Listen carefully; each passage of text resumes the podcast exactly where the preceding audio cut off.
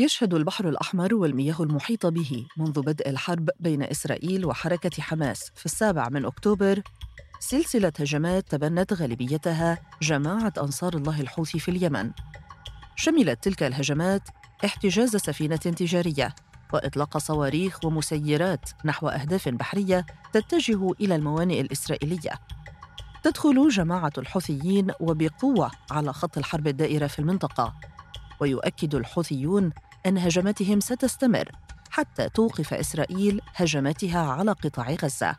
فكيف سيؤثر ذلك على الوضع في الداخل اليمني؟ Do you think it is? Yeah, definitely. Uh, our aim from day one is to have good life for the Yemenis, good life for uh, the whole countries in the region. في مقابلته الأخيرة مع قناة فوكس نيوز الأمريكية في شهر سبتمبر أكد ولي العهد السعودي الأمير محمد بن سلمان على تطلع المملكة لحل سياسي مستدام في اليمن. وقال لا نريد مشاكل مع اليمن. لدينا الآن أطول فترة من وقف إطلاق النار. الفرصة سانحة لوضع حد للنزاع. رغم اشتعال الحرب في غزة ودخول الحوثيين على خطها لا تزال السعودية تسعى إلى دفع عمليات السلام في اليمن. وذكرت مصادر أنها طلبت من الولايات المتحدة ضبط النفس في الرد على هجمات الجماعة على سفن في البحر الأحمر منذ العام 2019 والسعودية تلوح برغبتها في الخروج من اليمن لكن هل يعني خروج السعودية من هذا الصراع أن اليمن سيستقر؟ ينتظر اليمنيون نهاية الحرب في بلادهم لكن أية حرب؟ في اليمن ثلاثة حروب متوازية الحرب التي تقودها الولايات المتحدة ضد تنظيمي القاعدة والدولة الإسلامية والحرب الإقليمية التي تعبر عن التنافس السعودي الإيراني والحرب الأهلية اليمنية المحلية. لكل من هذه الحروب جذور مختلفة ومسار مختلف وما يصلح لإنهاء أحدها قد لا ينجح في إنهاء الأخرى.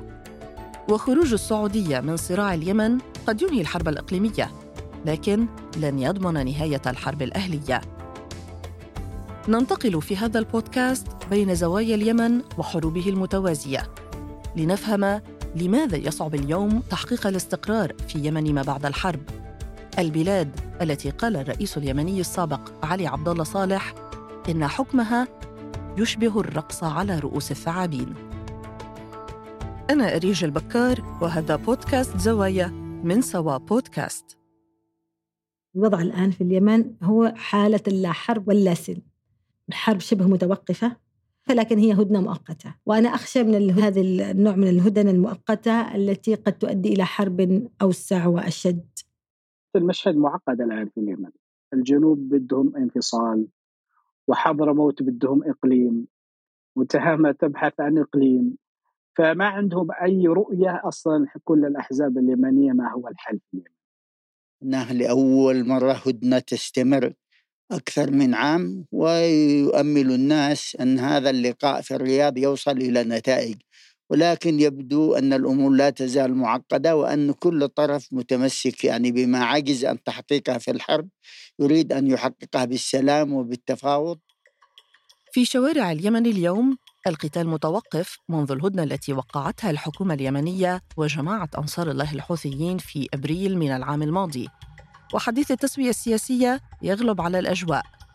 ابتهج الكثير من اليمنيين عندما بدأت السعودية مباحثاتها مع الحوثيين وكأنها إشارة ببداية النهاية لصراع دموي. استنزف اليمن وأهله لسنوات طويلة غير أن القصة اليمنية أعقد من أن تنتهي بانسحاب أحد أطراف الصراع. هو سؤال معقد. يتحدث عنه نقيب الصحفيين اليمنيين الأسبق الكاتب والحقوقي عبد الباري طاهر. الحرب هي صنعت هذه الانقسامات لكن أيضا الخلافات السياسية والأزمة الشاملة الذي كانت البلد تعيشها قبل الحرب هي التي أدت إلى ما وصلنا إليه. عندما نتحدث عن الصراع في اليمن لابد أن نتحدث عن الكثير من القوى الخارجية المشتبكة في هذا الصراع. السعودية، الإمارات، إيران، الولايات المتحدة وغيرها. لكن كيف دخلت كل هذه الأطراف في صراع اليمن؟ لكي نفهم هذا الأمر لابد أن نعود للعام 2011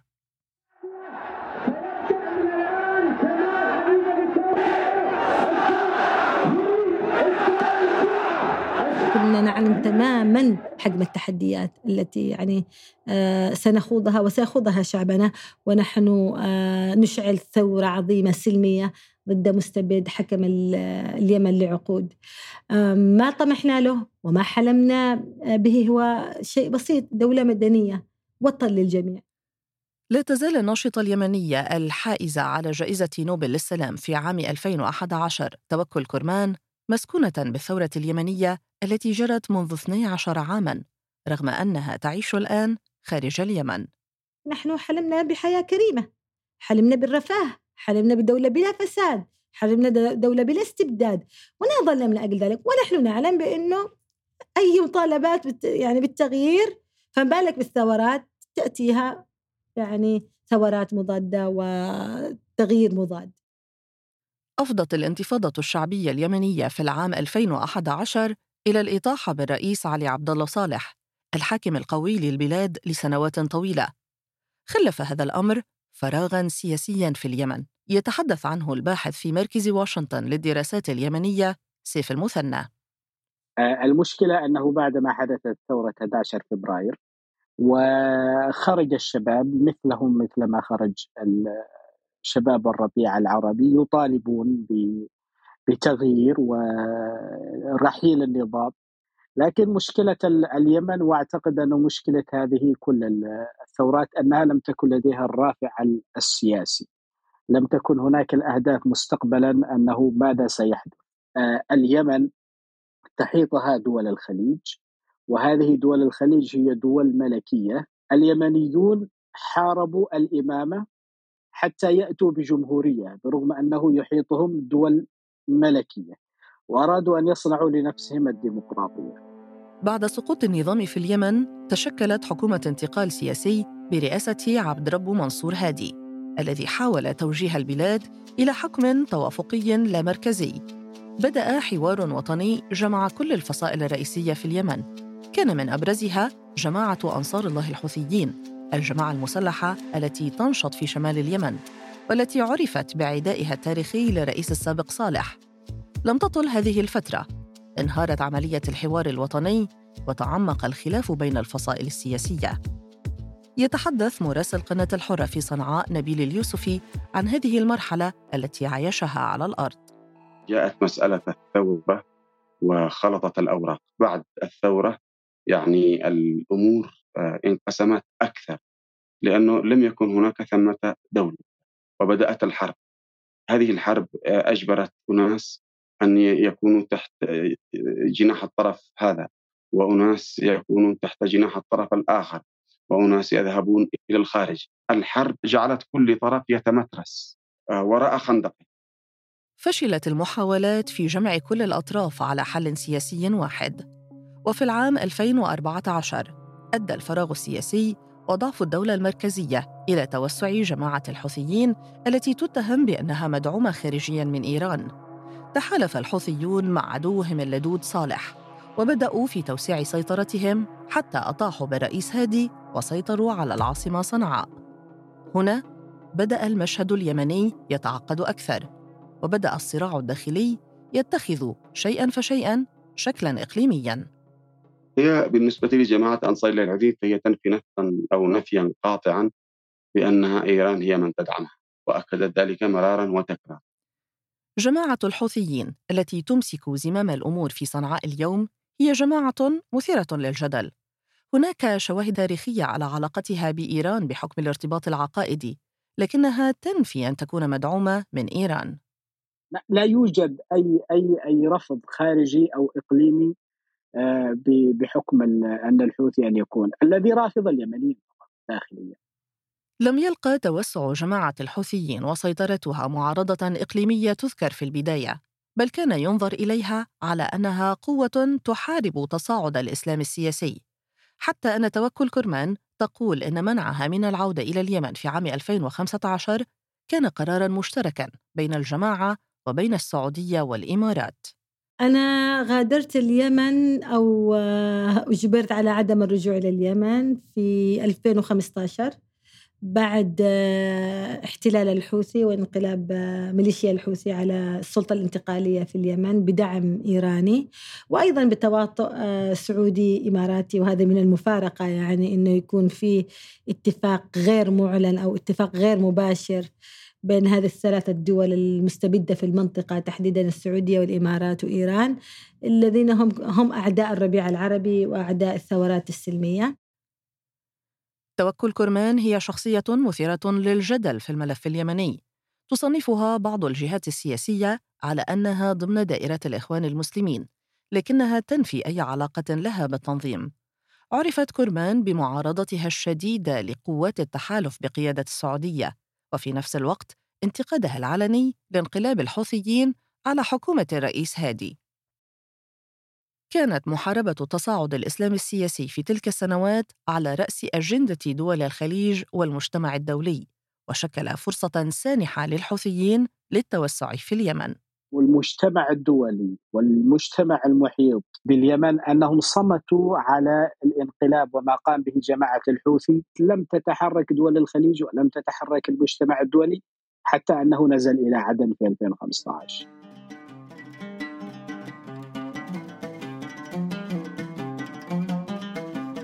عدن العاصمة الاقتصادية لليمن والمدينة الأهم في جنوب البلاد وأهم منفذ طبيعي على بحر العرب والمحيط الهندي وطريق البحر الأحمر. عندما وصل الحوثيون إلى حدود عدن تغيرت المعادلة الإقليمية واشتعلت الحرب. التحالف تدخل بقيادة السعودية طبعا الإمارات لم تكن من ضمن التحالف وإنما السعودية هي التي أتت بالإمارات بدأت السعودية تدخلها العسكري في اليمن في العام 2015 على رأس تحالف من تسعة بلدان. كان هدفها استعادة الشرعية للحكومة المركزية برئاسة هادي. حينها كان الحوثيون يحاربون الحكومة وحلفائها في جنوب وشرق البلاد. السعودية هي لم تعد يهمها من يحكم في الشمال هي الآن تفكر في الجنوب. السعودية تربط علاقة مع اليمن كعلاقة جيران وأيضا في نسب وفي صهر وفي عادات وتقاليد. المشكلة التي أرادت السعودية في تدخلها في اليمن هي قالت أنها تريد أن أن تستعيد الشرعية بناء على طلب الرئيس هادي السعودية الآن هي تريد أن تؤمن حدودها تريد أن تكون هناك منطقة عازلة منزوعة من السلاح تريد أن تكون هناك ضمانات من قبل الحوثيين بما يخص الاقتصاد بما يخص النفط. السعودية أيضا وصلت إلى حالة أنها لا تستطيع أن تواجه اليمنيين برا لأنه لا يستطيع أحد أن يدخل برا في اليمن وينتصر، هذا من عهد العثمانيين وأتوا بعد ذلك المصريين وإلى غير ذلك. بعد ثمان سنوات من الاقتتال بين قوات التحالف بقيادة السعودية وجماعة أنصار الله الحوثيين التي يذكر أنها تتلقى المشورة العسكرية والتدريب والأسلحة من إيران لم تحسم المناطق التي كانت موضع نزاع منذ بداية الحرب لأي طرف وخسر الحوثيون الجنوب ذهاب الحوثي إلى الجنوب هو كان خطأ استراتيجيا من قبل الحوثيين لأن الذي دفعهم إلى هذه الحرب هو علي عبد الله صالح اللي هو الرئيس السابق. فهم يعترفوا بهذا الخطأ. لأن عدن على الملاحة الدولية مضيق باب المندب مضيق هرمز عندك في الجنوب الثروة النفطية عندك المهرة عندك شبوة عندك سقطرة. تحول الجنوب إلى ساحة للمنافسة السياسية والنفوذ بين القوى الإقليمية. بدأت الإمارات تدخل بقوة في هذه الساحة بدعمها المجلس الانتقالي الجنوبي وهو حركة انفصالية مقرها عدن الإمارات لديها أطماع في اليمن منذ عهد علي عبد الله صالح يعني ليست من الآن يعني إحنا إحنا والإمارات مش جيران لا تجمعنا لا حدود ولا أبعاد استراتيجية ولا شيء. السعودية وعمان يعني يعتبران الدولتين الأقرب إلى اليمن من حالة الحدود وما يحدهما ومن الشراكة وكذا.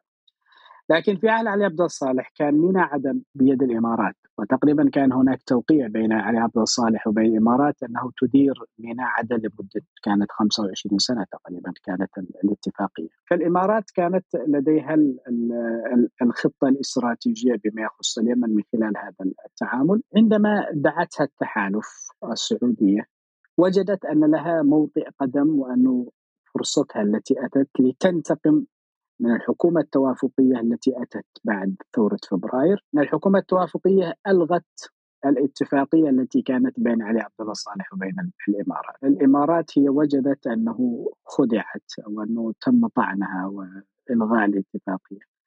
عندما أتت الحرب والحوثي وتسهيلات إماراتية سعودية أيضا كانت لدخول الحوثي دخلت وحررت عدن لم تحرر صنعاء. يعني التحالف الحوثي هو احتل صنعاء في 2014 ونزل عدن في 2015 في خلال شهر واحد أو شهرين تم تحرير عدن وعودة الحوثي إلى صنعاء. وتوقف التحالف هناك. الإمارات وجدت لها موضع قدم في جنوب اليمن مناطق الاستراتيجية. ثم أسست المجلس الانتقالي في 2017 نحن في المجلس الانتقالي الجنوبي ندعم المساعي التي تقوم فيها المملكة العربية السعودية بالتشاور مع الحوثيين. دعمنا هذه المبادرة منذ أن أعلنت في مارس 2021 وجددنا هذا الدعم. هذا صوت عمر البيض الممثل الخاص لرئيس المجلس الانتقالي الجنوبي للشؤون الخارجية وعضو هيئة الرئاسة للمجلس الانتقالي الجنوبي.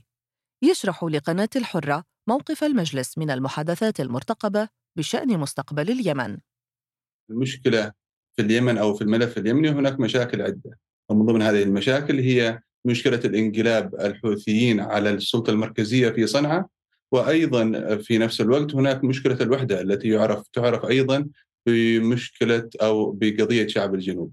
هذه مشاكل يجب أن نتفق عليها في المستقبل على كيفية حلها لكن نحن الآن متفقون بأننا يجب أن نوقف الحرب يجب أن يكون هناك وقف للحرب بدون أي قيد أو شرط وبعد ذلك ندخل في مفاوضات. قضية الجنوب هي قضية معقدة أخرى في الملف اليمني. فرغم تصدر المجلس الانتقالي الداعم للانفصال للمشهد في الجنوب إلا أن الكثير من المجموعات الأخرى في الجنوب اليمني لا تعتقد أن الانفصاليين يمثلونها. وأمر آخر تكشف قضية شعب الجنوب التباين بين الموقف الإماراتي والسعودي في الملف اليمني. ففي حين تؤيد السعودية وحدة اليمن تدعم الإمارات الانفصاليين. الكثير يترقبون أن يكون هناك ثمة حل يستطيعون من خلاله أن يتنفسوا السعداء تذوب من خلاله الفواصل ما بين المحافظات اليمنية لأن هناك مناطق تحت سيطرة جماعة أنصار الله الحوثيين ومناطق تحت سيطرة الحكومة اليمنية ومناطق تحت سيطرة المجلس الانتقالي ومناطق تحت سيطرة حزب التجمع اليمني للإصلاح ومناطق تحت سيطرة نيل الرئيس آه، آه، شقيق الرئيس السابق آه، علي عبد الله صالح. هذه كلها الأمور اختلطت على اليمنيين وأضحوا في مرحلة بلغت الحلقوم. عمقت الحرب الإقليمية الدائرة في اليمن وتدخل الأطراف الخارجية في الصراع الانقسامات الداخلية والخصومات والتنافس على السلطة. بين الجماعات اليمنية المختلفة. الكثير يطمئن إلى الجانب جماعة أنصار الله الحوثيين لأنه يرى بأنهم كتلة واحدة وبأنه ليس هناك عدة أطراف تتصارع. لكن ما يفرق الجماعة الأخرى الحكومة اليمنية المجلس الانتقالي المؤتمر الشعبي العام آه، الذي كان يتزعمه الرئيس السابق علي عبد الله صالح حزب التجمع اليمني للإصلاح هذه كلها الأمور انقسامات آه، في الطرف الآخر أضعفت حتى أحيانا تلك الانقسامات تتشاكل مع بعضها. يتطلع اليمنيون اليوم لإنهاء حالة اللا حرب واللا سلم التي تعيش فيها البلاد ويبحثون عن انفراجة لأزمتهم لكي تستعيد البلاد عافيتها من جديد. إن اليمنيين الآن يجب أن يخرجوا من تبعية الخارج. لأنه الآن الحرب هذه اللي هي حرب الوكالة هي حرب نفوذ ما بين السعودية والامارات وإيران لا شأن اليمنيين بها. خلفت حروب اليمن المتوازية وضعا سياسيا معقدا ومأساة وصفت إنها أسوأ كارثة إنسانية من صنع البشر. غير أن اليمنيين في الداخل لا يزالون متفائلين بإيجاد حل لهذه الأزمة عندما تسكت المدافع. هذا ما يقوله نقيب الصحفيين اليمنيين الأسبق الكاتب والحقوقي عبد الباري طاهر. آه، للأسف الشديد يعني كل الأطراف لا تزال متصلبة متعصبة لمواقفها والمعاناة اليمنيين كبيرة والشعب اليمني يتطلع إلى خلاص من الحرب وكارثة الحرب وتبعاتها. عندما تسكت المدافع ينطق العقل والضمير ويصل الناس إلى تفاهمات وإلى حلول لكن في ظل الحرب أو حالة لا حرب ولا سلم يظل العقل مغيب وإرادة الناس أيضا لا تتمكن من أن تعلن عن نفسها بشكل طيب وطبيعي. يبقى الأمل كبير. الأمل كبير لابد من مخرج ولازم للحرب من نهاية يعني. والشعب اليمني دخل في حروب كثيرة جدا ويخرج إلى طريق والآن بشائر الأمل بشائر انفتاح الأفق الحل السياسي واردة والناس تتطلع إلى هذا اليوم. كان هذا بودكاست زوايا من سوا بودكاست. مراجعة منيرفا داغر وعبد العالي الزهار. تدقيق نهيل أورايلي. مكساج ميراس عريان. إشراف سوا بودكاست محمد فاروق عبد الرحمن. وأنا أريج البكار. إذا أعجبكم ما نقدمه أرجاء تقييم الحلقات على منصات الاستماع للبودكاست. وارسلوا لنا تعليقاتكم واقتراحاتكم على منصات التواصل الاجتماعي. إلى اللقاء في موضوع جديد في بودكاست زوايا.